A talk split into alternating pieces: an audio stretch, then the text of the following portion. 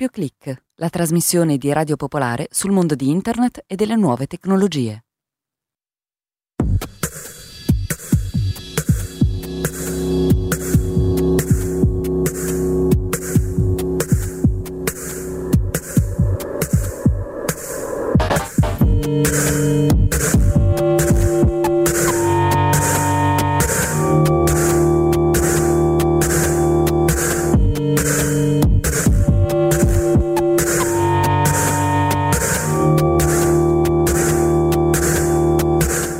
Buonasera ascoltatrici, buonasera ascoltatori, benvenute e benvenuti a una nuova puntata di Doppio Clic. Eh, io sono Marco Schiaffino in diretta dallo studio 3 di Radio Popolare Milano.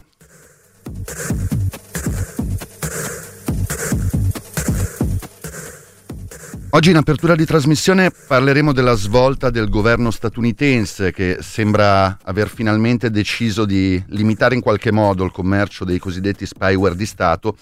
e di una polemica che puzza di censura che coinvolge la serie tv eh, Squid Game e i social media. Ci occuperemo poi di un nuovo progetto di criptovaluta molto particolare e di un'iniziativa italiana che collega la connessione a internet con lo studio dei terremoti. E approfondiremo poi una curiosa iniziativa di un gruppo di pirati informatici che ha cercato di assoldare complici inconsapevoli con un trucco decisamente geniale. Nella seconda parte della trasmissione, come al solito, abbiamo un ospite e eh, parleremo di diritti digitali con Monica Di Sisto, una dei portavoce della Società della Cura, per scoprire che cos'è il Recovery Planet, cosa prevede per il mondo di Internet e delle nuove tecnologie.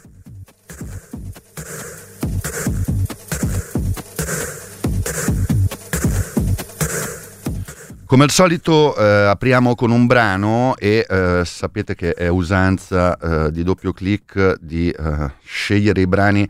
in base alle notizie della settimana. Ecco, eh, credo che le notizie che sono rimbalzate su internet questa settimana eh, sono due, quelle che mi hanno colpito particolarmente. La prima è il fatto che ci sia qualcuno che stia parlando seriamente di candidare Silvio Berlusconi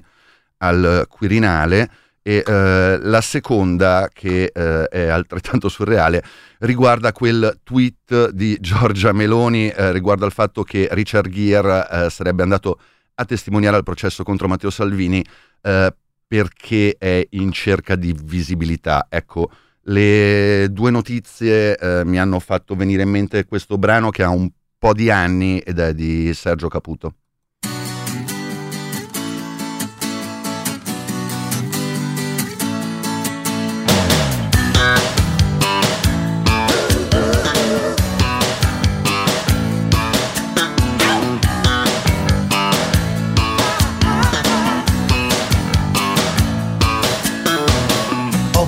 Fiori appassire in un attimo e i miei stivali scappare sotto il tavolo. Ho visto l'ombra del gobbo di Notre Dame e sette gatti neri,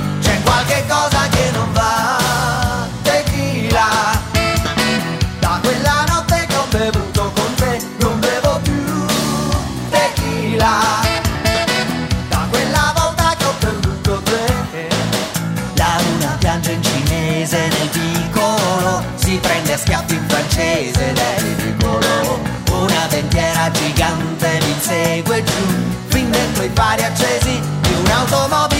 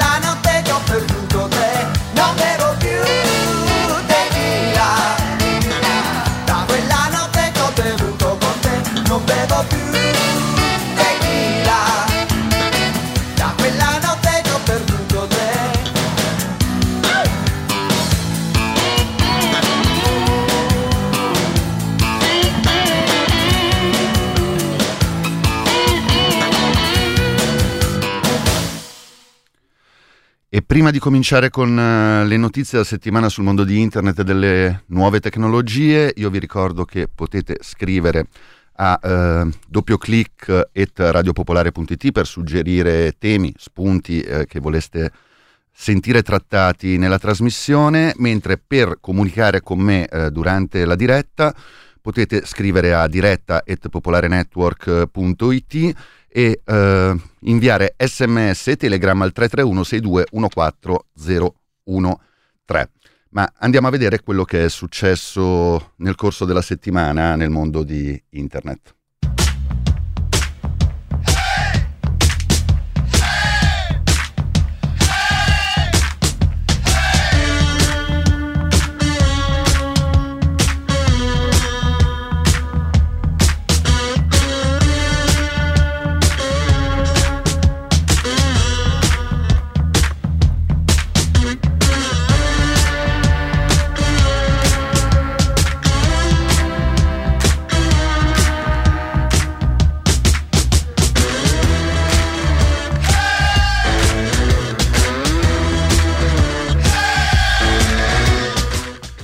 Come anticipato eh, partiamo dagli Stati Uniti eh, dove è stata approvata una eh, nuova legge, una nuova normativa che sembrerebbe finalmente limitare l'esportazione dei cosiddetti spyware di Stato, cioè quegli strumenti che eh, vengono spesso e volentieri utilizzati dai eh, vari governi per controllare oppositori politici, giornalisti, attivisti dei diritti umani, eccetera, eccetera. Allora, eh, la normativa si pone eh, proprio l'obiettivo di limitare il commercio eh, nei confronti del, o meglio, verso gli stati considerati autoritari eh, tutto bene, ma eh, non benissimo, nel senso bene il fatto che ci sia una prima normativa in questo senso,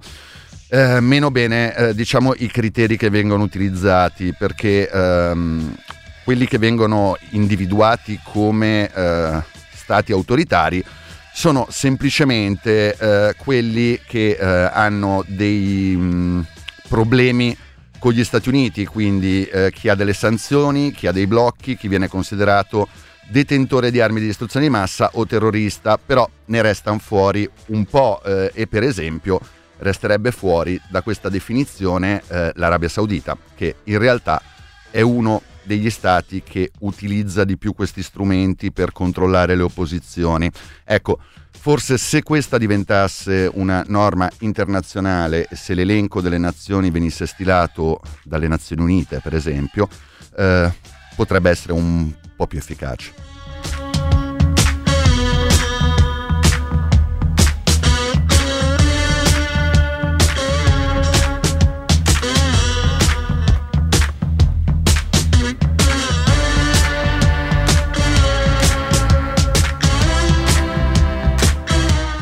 Rimaniamo sempre sullo stesso argomento perché eh, ci sono delle notizie che viaggiano sui social network ben poco rassicuranti, sempre per le categorie citate prima. Eh, di cosa si tratta? Si tratta di un tweet eh, fatto da un'azienda molto particolare, eh, si chiama Zirodium. Eh, Zirodium, ne abbiamo già parlato a doppio clic, è una eh, società privata che commercia in vulnerabilità di sistemi operativi e um, software. In pratica i suoi clienti sono esattamente quei produttori di spyware e strumenti di cyberspionaggio che poi vendono i loro prodotti a, uh, ai governi. E uh, qual è la brutta notizia? Beh, che uh, Zirodium ha annunciato su Twitter che sta cercando degli exploit, quindi delle vulnerabilità zero day, quindi sconosciute, per alcuni software VPN. Allora, le VPN, Virtual Private Network, eh, sono dei software o dei servizi che garantiscono la navigazione anonima e la protezione tramite crittografia dei dati. Eh, probabilmente molti tra gli ascoltatori e le ascoltatrici di Radio Popolare, se hanno dovuto fare lavoro in remoto durante il periodo di lockdown o ancora lo stanno facendo, stanno utilizzando una VPN aziendale.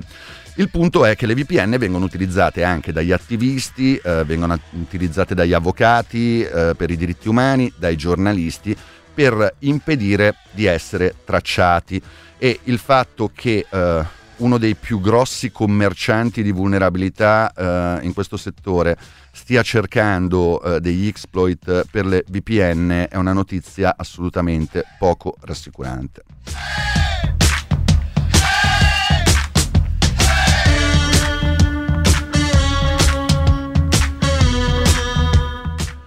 Torniamo in Italia eh, perché c'è stata una polemica, o meglio, sta, una polemica sta animando il web riguardo la uh, serie tv uh, Squid Game. Uh, ne abbiamo già parlato, serie tv sudcoreana che ha avuto un successo clamoroso e settimana scorsa abbiamo spiegato che ha portato qualche problemino a Netflix nella Corea del Sud. Beh, eh, la notizia che è già stata riportata oggi da Radio Popolare in realtà è che è comparsa su change.org una petizione per bloccare la serie. Allora, la petizione è stata fatta da una fondazione che si chiama Fondazione Carolina che si batte contro il cyberbullismo. E ehm, nonostante nella petizione vengano dette delle cose sacrosante, per esempio il fatto che Squid Game, essendo consigliato per utenti al di sopra dei 14 anni di età, non dovrebbe essere vista dai bambini, spiega che eh, questa serie avrebbe degli effetti eh, negativi perché eh, ci sarebbe una sorta di emulazione ehm, dei giochi che vengono rappresentati all'interno di Squid Game. Per i pochi che non hanno visto la serie, cercando di non spoilerare, eh, possiamo dire che si tratta di una specie di eh, concorso a premi in cui i partecipanti fanno dei giochi infantili in cui però se perdono vengono uccisi. Allora, eh, al di là del fatto che proporre una censura di questo tipo di contenuti semplicemente perché sono inadatti ai bambini è piuttosto surreale, i veri problemi sono due. Allora, il primo problema è che questa petizione è rivolta um, in particolar modo alla Commissione parlamentare per l'infanzia e l'adolescenza. Allora, eh, io sono andato a guardarmi chi eh, fa parte di questa commissione e ho visto che uno dei vicepresidenti è Simone Pillon, che credo non abbia bisogno di presentazioni, mentre la presidente è eh, Licia Ronzulli, eh, la quale facendo una ricerca su internet ho trovato la sua ultima dichiarazione era che Berlusconi al Quirinale sarebbe il suo sogno perché questo andrebbe a compensare quella che lei ha definito una persecuzione giudiziaria nei confronti dell'ex cavaliere. L'altro problema è che eh, questa petizione, che per fortuna non ha raccolto più di qualche migliaio di firme su change.org, va a ingrassare eh, quella teoria per cui internet dovrebbe essere sottoposta a un maggiore controllo proprio per tutelare i minori. Non è la prima volta che succede, c'è chi ha eh, pensato bene di proporre di togliere i sistemi di comunicazione crittografati per combattere la pedopornografia e eh, in ogni caso il tema dei minori vulnerabili eh, ai contenuti che circolano su internet viene utilizzata anche all'estero come motivazione per ridurre la libertà di espressione sul web. Ecco, um, si spera che uh, tutto questo non vada a influenzare, per esempio, quello che è il percorso della legge italiana che dovrebbe uh, dare attuazione alla direttiva dell'Unione Europea uh, sulla libertà su internet, perché potrebbe diventare un vero problema.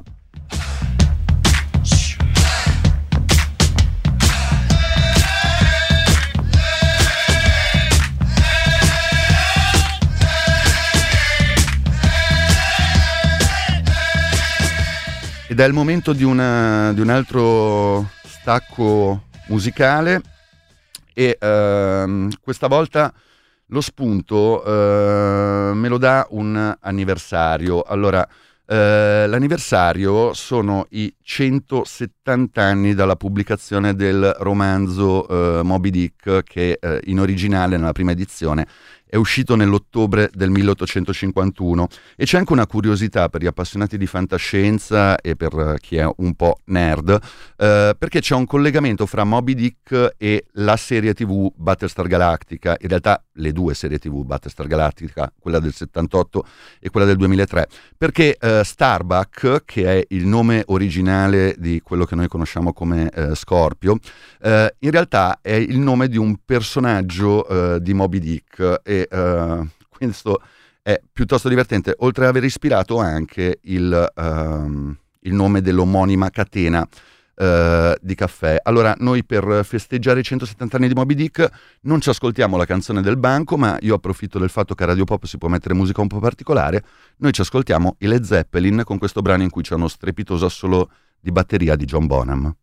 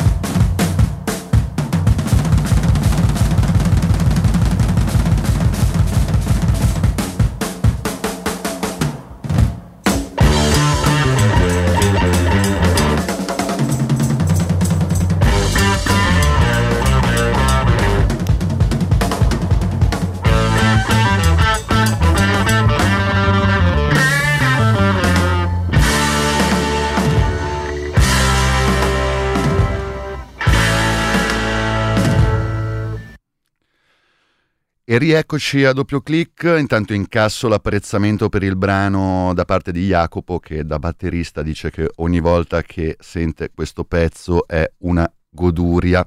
E um, a questo punto noi andiamo avanti con uh, il nostro giro del mondo uh, con le notizie su internet e il mondo delle nuove tecnologie.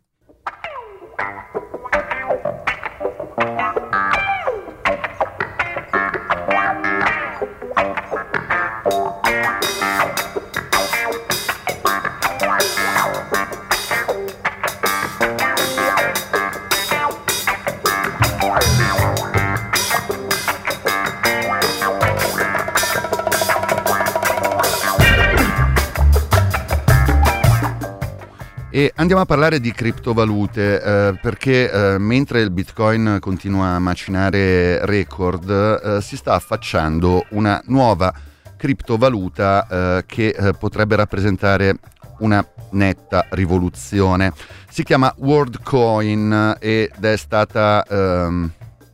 creata da un imprenditore della Silicon Valley che ehm, sta cercando di risolvere il problema della sicurezza nelle transazioni. E eh, qual è la trovata di Sam Altman, eh, nome dell'imprenditore che sta eh, lanciando WorldCoin? Beh, quella di legare il wallet, quindi il portafogli della criptovaluta, ha un uh, fattore biometrico di riconoscimento e in particolare l'iride. In pratica uh, quello che dovrebbe succedere con il lancio di WorldCoin è che ogni utente che vuole utilizzare la criptovaluta può usare un dispositivo che si chiama Orb, um, viene descritto come un oggetto sferico uh, con un diametro di circa 20 cm e il peso di 2,5 kg che analizza l'iride dell'utente la trasforma in un codice univoco e in questo modo eh, c'è la possibilità di gestire la valuta senza dover utilizzare username e password come succede con i tradizionali wallet. Naturalmente qualcuno ha posto subito il problema della privacy, però ehm, Altman assicura che con questo sistema che non memorizza l'immagine dell'iride ma in pratica la trasforma in un uh, hash, uh, quindi in un codice numerico, non ci dovrebbero essere problemi di questo tipo. Vedremo se eh, riuscirà a prendere piede anche perché eh, l'idea di disseminare eh, questo tipo di dispositivi che si immagina siano anche piuttosto costosi non è propriamente la cosa più pratica del mondo.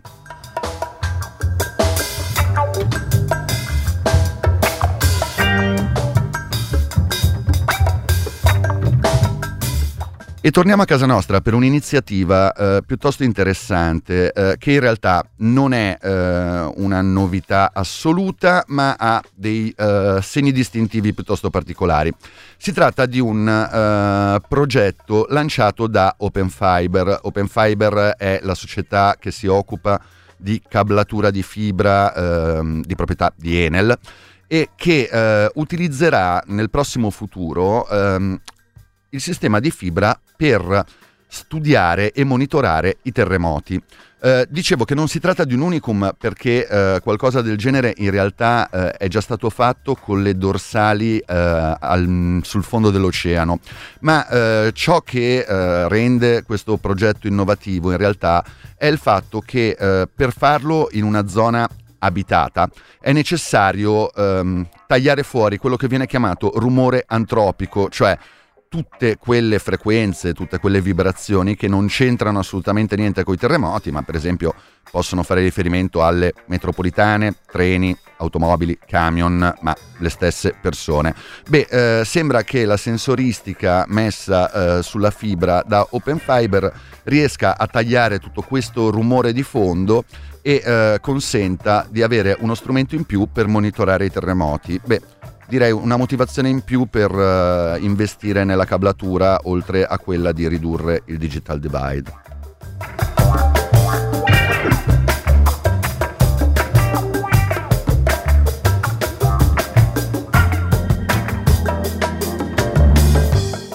E chiudiamo la nostra carrellata di notizie con un uh, tentativo di uh, attacco hacker uh, veramente geniale, c'è da dire. Allora, Uh, quello che sta succedendo nel mondo del cybercrimine è che eh, le gang di pirati informatici si stanno concentrando sempre di più sulle aziende e sempre di più eh, stanno utilizzando i cosiddetti ransomware, eh, quei malware che vanno a crittografare tutti i dati delle aziende bloccando di fatto i sistemi per poi chiedere un riscatto eh, per fornire la chiave crittografica e liberare i dati Uh, il modus operandi dei pirati informatici è cambiato radicalmente da quando si uh, dedicano a questa strategia e uh, quello che gli serve in pratica è riuscire a intrufolarsi all'interno delle reti, ma non è sempre facile, serve qualcuno che abbia delle grandi capacità. chi ha sicuramente queste capacità sono i cosiddetti penetration tester. I penetration tester sono esperti di sicurezza informatica che vengono pagati per giocare il ruolo del pirata informatico, quindi di solito le società di cyber security hanno questi espertoni che sono in grado di bucare qualsiasi tipo di protezione e ehm, li assoldano per verificare il livello di sicurezza di una rete aziendale. Che cosa ha fatto il gruppo Fin7? Il gruppo Fin7 è un gruppo di pirati informatici? Beh, si sono inventati una falsa società di cyber security hanno creato da zero un sito web piuttosto credibile riciclando dei contenuti da altre società di cyber security e poi hanno cominciato a cercare di assumere penetration tester ehm, per portare degli attacchi a delle aziende facendo loro credere, questo era perlomeno eh, l'intenzione, eh, che si trattasse in realtà di un'attività che era concordata con l'azienda e che venissero pagati direttamente dall'azienda per mettere alla prova i loro sistemi. Ecco, in realtà no. Se avessero accettato quei lavori e avessero bucato i sistemi, avrebbero semplicemente permesso a un gruppo di pirati informatici di compromettere eh, completamente il sistema IT dell'azienda.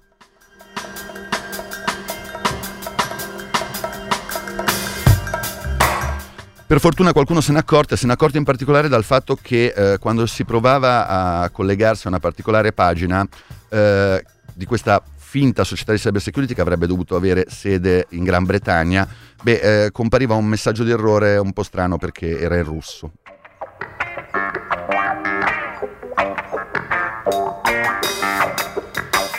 E noi adesso ci fermiamo per uh, un minuto o poco più per un blocco pubblicitario e poi torniamo in onda con uh, doppio clic.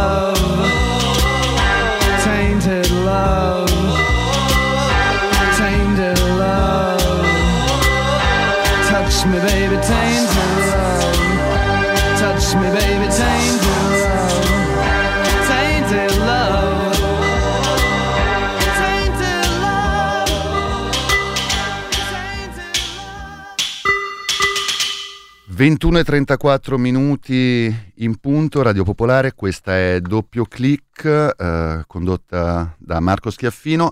e ehm, ricevo un sms da un'ascoltatrice ascoltatore che eh, segnala di non aprire gli sms sei tu che appari in questo video che stanno infettando i dispositivi in rete con un virus. Eh, lo segnalo anche perché in realtà questo tipo di esca sta circolando da un paio d'anni e eh, molto probabilmente siccome vanno, vengono e tornano eh, questo tipo di eh, attacchi, questa è una nuova ondata. Ma siamo nella seconda parte della trasmissione e quindi io do eh, la buonasera e il benvenuto a Monica Di Sisto. Buonasera Monica. Ciao, buonasera Marco. Allora, Monica Di Sisto, vicepresidente di Fairwatch, una delle portavoci eh, della società della cura. Ehm, perché sei qui? Vabbè, intanto cominciamo a spiegare che cos'è la società della cura. Beh, la società della cura è un tentativo di eh, mettere insieme associazioni e realtà territoriali che si occupano di cose molto diverse, dal lavoro eh, alla, mh, alla ricreazione, dalla cultura alla salute, eh, dal territorio all'ambiente, i Fridays, insomma tutto quello che un po' si muove eh, nella società. Eh, nasce al, all'indomani della pandemia perché ci rendiamo tutte e tutti conto che ehm, le risposte che mano a mano vengono date ad una traiettoria che molte delle nostre organizzazioni avevano eh, come dire, visto arrivare no? di, eh, non tanto di pandemia sanitaria quanto di eh, crescita di, delle diseguaglianze, di, eh, dire, di, di, creazione delle condizioni per, una, per un caos come quello ehm, e quindi di, diciamo, di ricomporre queste, queste, competenze specifiche in una prospettiva diversa che mes- metta al centro eh, del lavoro comune non tanto il profitto o anche diciamo, la competenza di ciascuno quanto proprio la cura, ossia verificare se le politiche sono giuste eh, e sono adeguate al momento in base a, quanto curano noi, curano le relazioni eh, tra noi, le relazioni tra viventi, quindi non soltanto tra, eh, tra persone, tra esseri umani, ma anche tra esseri umani e animali, tra esseri umani, animali e biosfera e così via. Siamo eh, ormai da un anno insomma insieme, siamo circa eh, quasi 2000 soggetti, 400 organizzazioni, poi ci sono tante adesioni individuali e cerchiamo un po' di ragionare sulle politiche pubbliche nazionali e internazionali in questa chiave. E il motivo per cui eh, ti ho chiesto di partecipare qui stasera è perché la Società della Cura, tra le altre cose, ha eh, creato anche una sorta di eh, manifesto, chiamiamolo così, che si chiama Recovery Planet e che tratta eh, tanti argomenti e eh, fra questi tanti argomenti anche quello della digitalizzazione. Um, allora, intanto Recovery Planet si può trovare facendo una semplice ricerca su Google, si finisce sulla pagina del sito della Società della Cura e eh, si può visualizzare il documento perché c'è un link. E Monica, puoi eh, riassumere quelli che sono eh, i punti, bene o male, eh, del ragionamento sulla digitalizzazione, per esempio partendo dalla questione della gestione delle reti. Abbiamo parlato prima di fibra ottica per studiare i terremoti, ma la fibra serve anche ad altro. Sì, noi pensiamo, appunto abbiamo ragionato un po' sulle proposte, ci sembrava che eh, ridurre eh, soprattutto nel piano nazionale di ripresa e resilienza, l'idea della digitalizzazione soltanto all'innovazione della pubblica amministrazione, eh, l'innovazione e quindi l'aumento della competizione del, nel sistema produttivo e del sistema produttivo nazionale con il resto del mondo, no? una sorta di derby strano, e nella, nella digitalizzazione del turismo fosse non renderci conto eh, di dove eravamo. Innanzitutto noi siamo un paese eh, che, che, è tra gli ultimi, penultimo per, appunto per, per digitalizzazione, ma non vorremmo che il ritardo appunto nelle infrastrutture digitali, come tutti gli altri ritardi di sviluppo nel nostro paese, venga affrontato con, eh, con logiche di mercato. Servono investimenti pubblici, quindi non solo straordinari, ma anche ordinari, perché la riduzione della, della, dell'isolamento digitale e della, dell'impossibilità eh, di tante donne e uomini eh, nell'accedere a, e quindi nel fruire di diritti essenziali, penso ormai no, all'identificazione digitale, a tutte quante le, le, operazioni che ormai ci vengono richieste soltanto attraverso eh, delle, dei processi digitali, poi passino invece attraverso reti, eh, reti private che quindi eh, nel momento in cui eh, ne, ne, ne, venisse voglia e desiderio a un soggetto potrebbero venirci eh, private, sottratte, sottoposte a, anche a prezzi indecenti. Noi pensiamo, questo è proprio un po' il cuore no, della, nostra protest- della nostra proposta, è che contro la mercificazione dei dati, che è la, la, diciamo, la frontiera della nuova estrazione di capitale e di, e di profitto,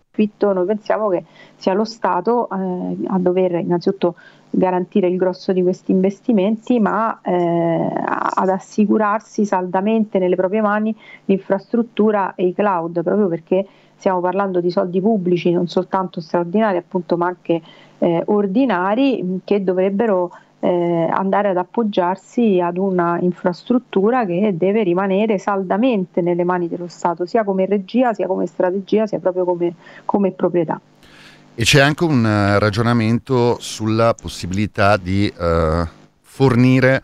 un accesso gratuito a internet, qualcosa che nel periodo della pandemia uh, è diventato, diciamo, fondamentale perché ci sono state molte attività che a un certo punto sono state riversate tutte a livello digitale e a quel punto il digital divide diventa anche un problema di esercizio dei diritti di cittadinanza, non è più soltanto eh, guardarsi la serie su Netflix. No, assolutamente, io poi vivo a Roma, ricordo nettamente, nitidamente quei giorni in cui le reti eh, di mutualismo e di intervento sociale della città hanno cominciato a, a chiamare, a, dire, a, ad attivare no, le reti formali e informali perché ad esempio il nostro comune eh, aveva cominciato in una prima fase ad erogare per esempio i buoni, i buoni per la spesa eh, dei fondi del governo e mh, mm, soltanto eh, con una domanda digitale, una domanda da applicare via computer. Eh, il nostro comune si era dotato anche dei, di alcuni punti di accesso digitali eh, in, in, alcuni municipi, in realtà però con il Covid non erano accessibili, alla fine siamo dovuti ricorrere alle vecchie edicole eh, nelle quali eh, gli aventi diritto compilavano dei moduli assolutamente cartacei e attraverso l'edicola riuscivano ad applicare. Stessa cosa è successa con i buoni affitto, per esempio, ed è stato plastico, no? oppure per esempio per la DAD, per i ragazzini eh, di famiglie eh, povere o meno abbienti eh, che sono stati messi in DAD senza computer a casa non potevano neanche accedere alle lezioni. Lì si è innestata una gara di solidarietà, ma con i numeri, per esempio, di una città come Roma, con numeri dell'esclusione così alti, ci sarebbe voluta la, la, la gara con Babbo Natale, più, qualora esistesse, piuttosto che no, la, la, solidarietà dei privati. Ecco, questo per noi è qualcosa che non dovrebbe proprio accadere perché ci vorrebbe una dotazione tecnologica minima eh, per ogni nucleo e per ogni eh, soggetto che se è, dire, è costretto ad, ad, avere appunto ad, alcune, ad accedere ad alcuni diritti non certo voluttuari come la, la serie eh, ammesso che la cultura sia voluttuaria, ma eh, come dire, essenziale addirittura alla vita quotidiana attraverso lo SPID, attraverso l'identificazione digitale, attraverso addirittura la domanda digitale, l'iscrizione dei bambini all'asilo, cioè tutta una serie di cose, eh, è ridicolo che venga costretto poi a dotarsi di un accesso eh, privato certo. oneroso certo. e peraltro come dire soggetto anche per esempio alle variabilità della rete non ci dimentichiamo che eh, almeno in una città come la nostra, se tu attraversi il GRA ed è la capitale di questo paese, il grande raccordo anulare, no? quello che secondo la Infatti stavo per specificarlo perché circonda la capitale, eh, tu hai ampi tratti nei quali non prende neanche se fossi a Ouagadougou, ecco. E, e per chi eh, fa un mestiere appunto in cui la connessione è importante, piuttosto che per esempio per i servizi di emergenza sanitaria, se sei eh, nella zona bianca e non sei assolutamente a Ouagadougou, eh, rischi per esempio che la, tutti gli interventi di telemedicina no, di cui si favoleggia, gli interventi di sicurezza individuale, il tracciamento degli oggetti, tutte queste belle cose che il mondo moderno mh, ci, ci apre, in realtà sono pura fantasia da Philip Dick. Senti, e passando dalle eh, esigenze a qualcosa di un po' più, io devo dire, eh, rivoluzionario all'interno del Recovery Planet, nel capitolo sulla digitalizzazione c'è un tema che è quello del salario digitale, eh, che è piuttosto interessante perché qui il tema è quello di retribuire l'estrazione di valore eh, legata per esempio all'utilizzo dei social network. Sì, eh, questa è diciamo, una tematica nuova che abbiamo un po' raccolto anche da, dall'interlocuzione con, eh, con, le altre reti europee e, e, globali che si occupano di, eh, appunto di, di, di, eh, di, provare a leggere eh, la nostra cittadinanza in, una, in un'ottica più contemporanea possibile. Noi in realtà lavoriamo tantissimo eh, per le piattaforme, eh, ma anche mh, attraverso il nostro contributo, penso per esempio al rating no, all'interno delle, eh, delle, grandi piattaforme collaborative, dell'e-vending, del turismo, eccetera, noi siamo molte volte dei, eh, dei surrogati di quell'assistenza clienti che non si vuole più dare. Eh, un tempo gli alberghi, no, ma anche le, le, le, grandi aziende di telefonia, grandi aziende di servizi e, principalmente avevano eh, schiere di persone che rispondevano alle esigenze dei clienti, dopodiché sono diventate pollai no, digitali, adesso c'è addirittura in alcuni momenti c'è, c'è, un'app, un risponditore automatico digitale. Ecco, noi pensiamo che siccome noi contribuiamo tantissimo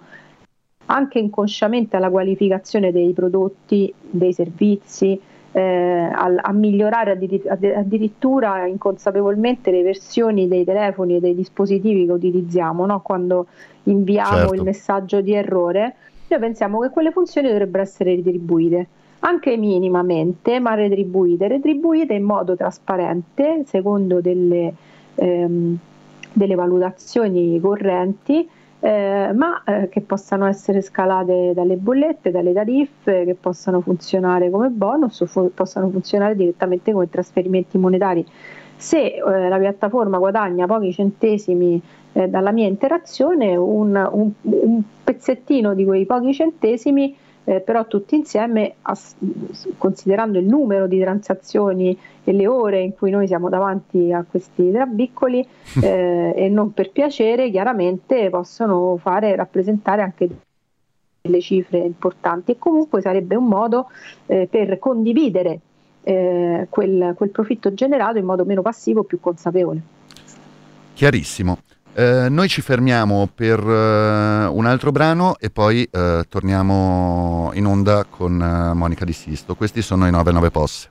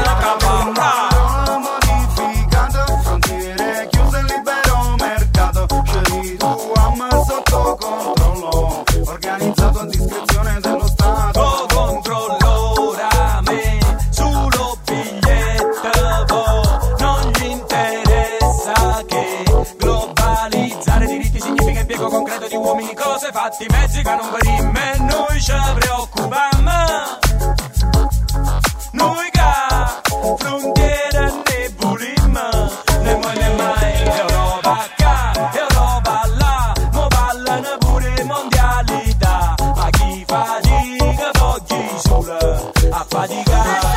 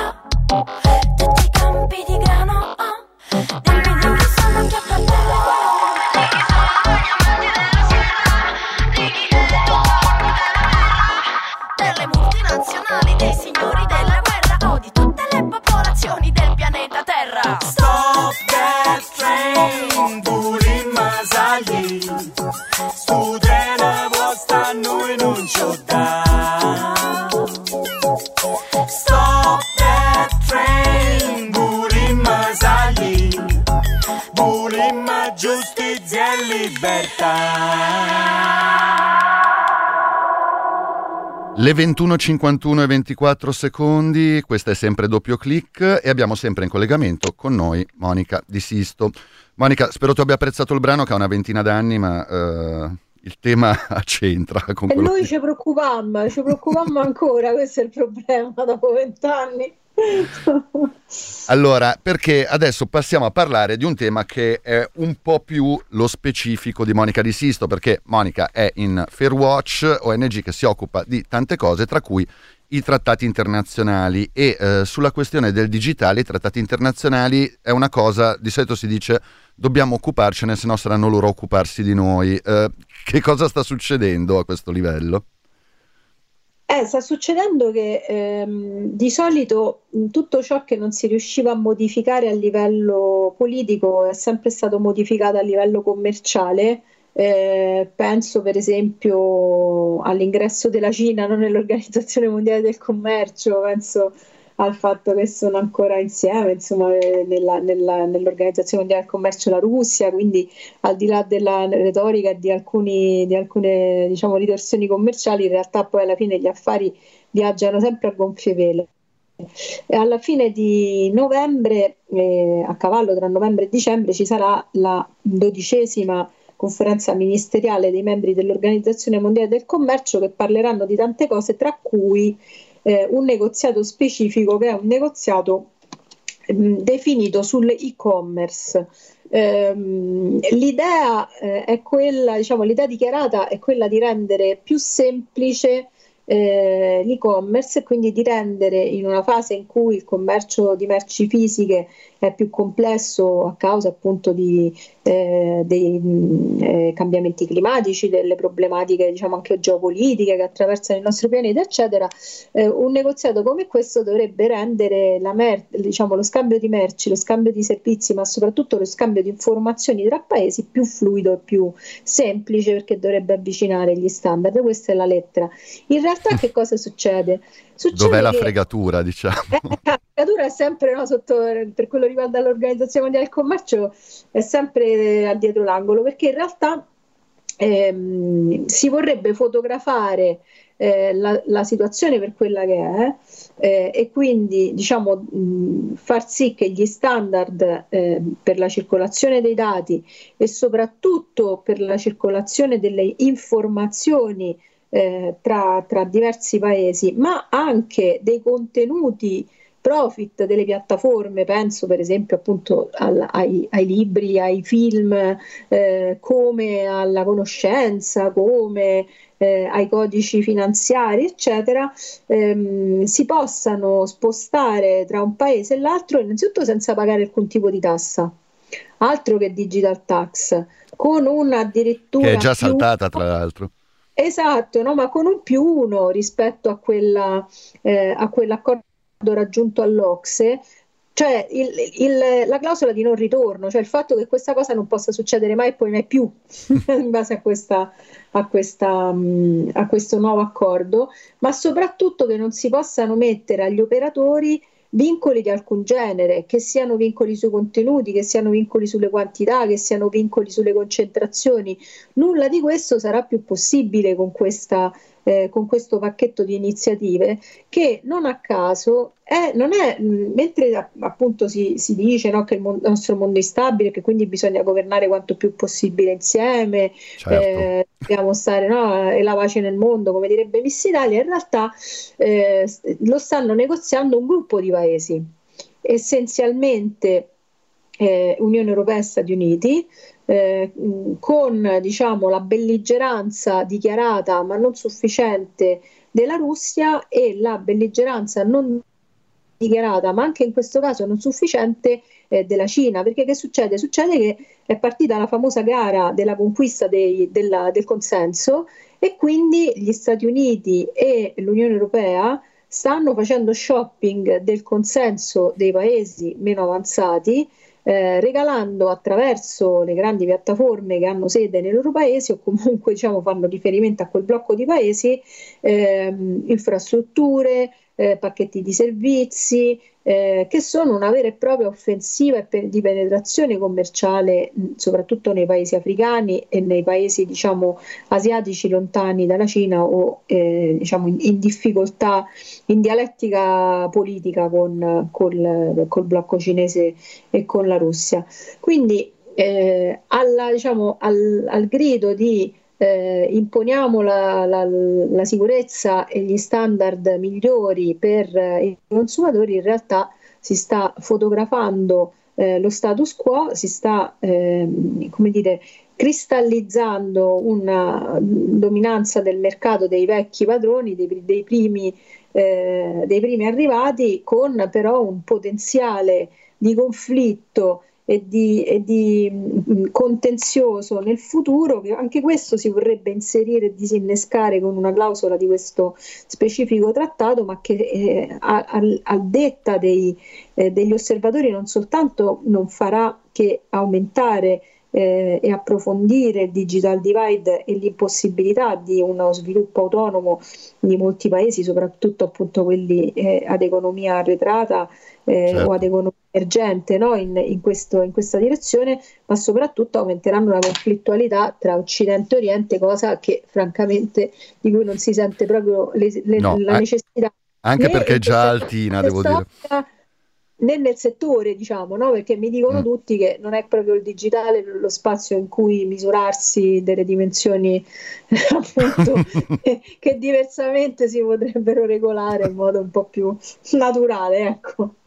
Senti, eh, siamo praticamente in chiusura. Io ti chiederei però di eh, lanciare quello che è un appuntamento per il prossimo 30 ottobre che interessa anche eh, il Recovery Planet e la Società della Cura.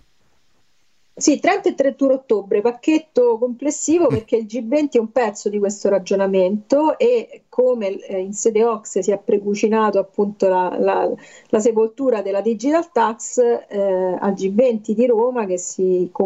a, a presidenza italiana che si conclude a Roma il 30 e il 31 ottobre prossimo eh, con sotto quella cornice eh, così prestigiosa si vorrebbe appunto sancire questa eh, questa, incor- questa, diciamo, questa fine triste della libertà digitale eh, giustiziata dalle nuove regole della WTO. Per questo noi lanciamo un pacchetto di iniziative. Il primo, eh, noi appunto come Società della Cura, insieme ai Fridays for Future, insieme però anche a tanti eh, spazi di lavoro, pensiamo alla GKN di Campi Bisenzio, eh, alla Whirlpool, ma anche a tante altre piccole imprese che stanno subendo eh, appunto riduzioni e, delocalizzazioni anche a causa dei processi di digitalizzazione. Invitiamo a un corteo innanzitutto che partirà da Piramide il 15, alle ore 15 eh, a, Ro- a Roma, dove saremo in tanti tanti colorati e gioiosi, e il giorno dopo, eh, il 31, dalle ore 10 al Teatro Garbatella per un confronto sul che facciamo nell'autunno-inverno.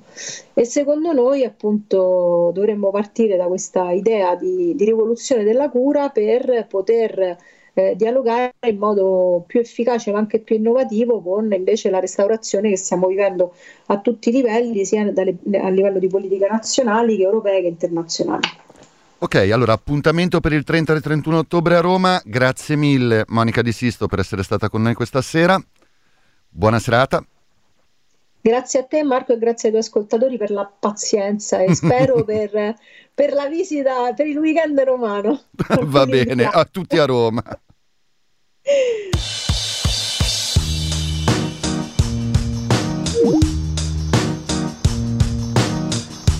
Doppio clic eh, per questa settimana finisce qui. Eh, Marco Schiaffino vi augura una ottima serata e l'appuntamento è per martedì prossimo, sempre alle 21, sempre sulle frequenze di Radio Popolare. Not for long, the future is coming on. I ain't happy, I'm feeling glad I got sunshine in a bag.